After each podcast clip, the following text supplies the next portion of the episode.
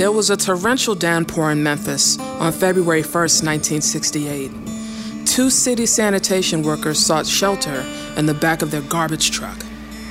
It rained. It rained so hard that day. And they had to sit in the back of their back end loader because there wasn't no room for them in the front.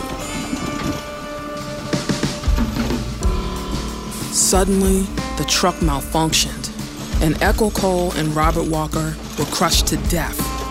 It triggered the loader to go into operation. And when it rolled over, they couldn't get out because it's rolling over. That was the breaking point. I think that was when the workers said, no more. We've got to do something.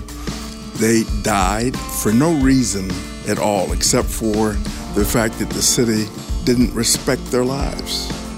The city refused to give their families money for a burial. There was no pension, no compensation. After years of racial discrimination and terrible working conditions, 1,300 of their fellow sanitation workers decided enough was enough. It was tough, really tough. You're trying to make things better for your family, but it wasn't leveling up. So he just decided to do what he had to do.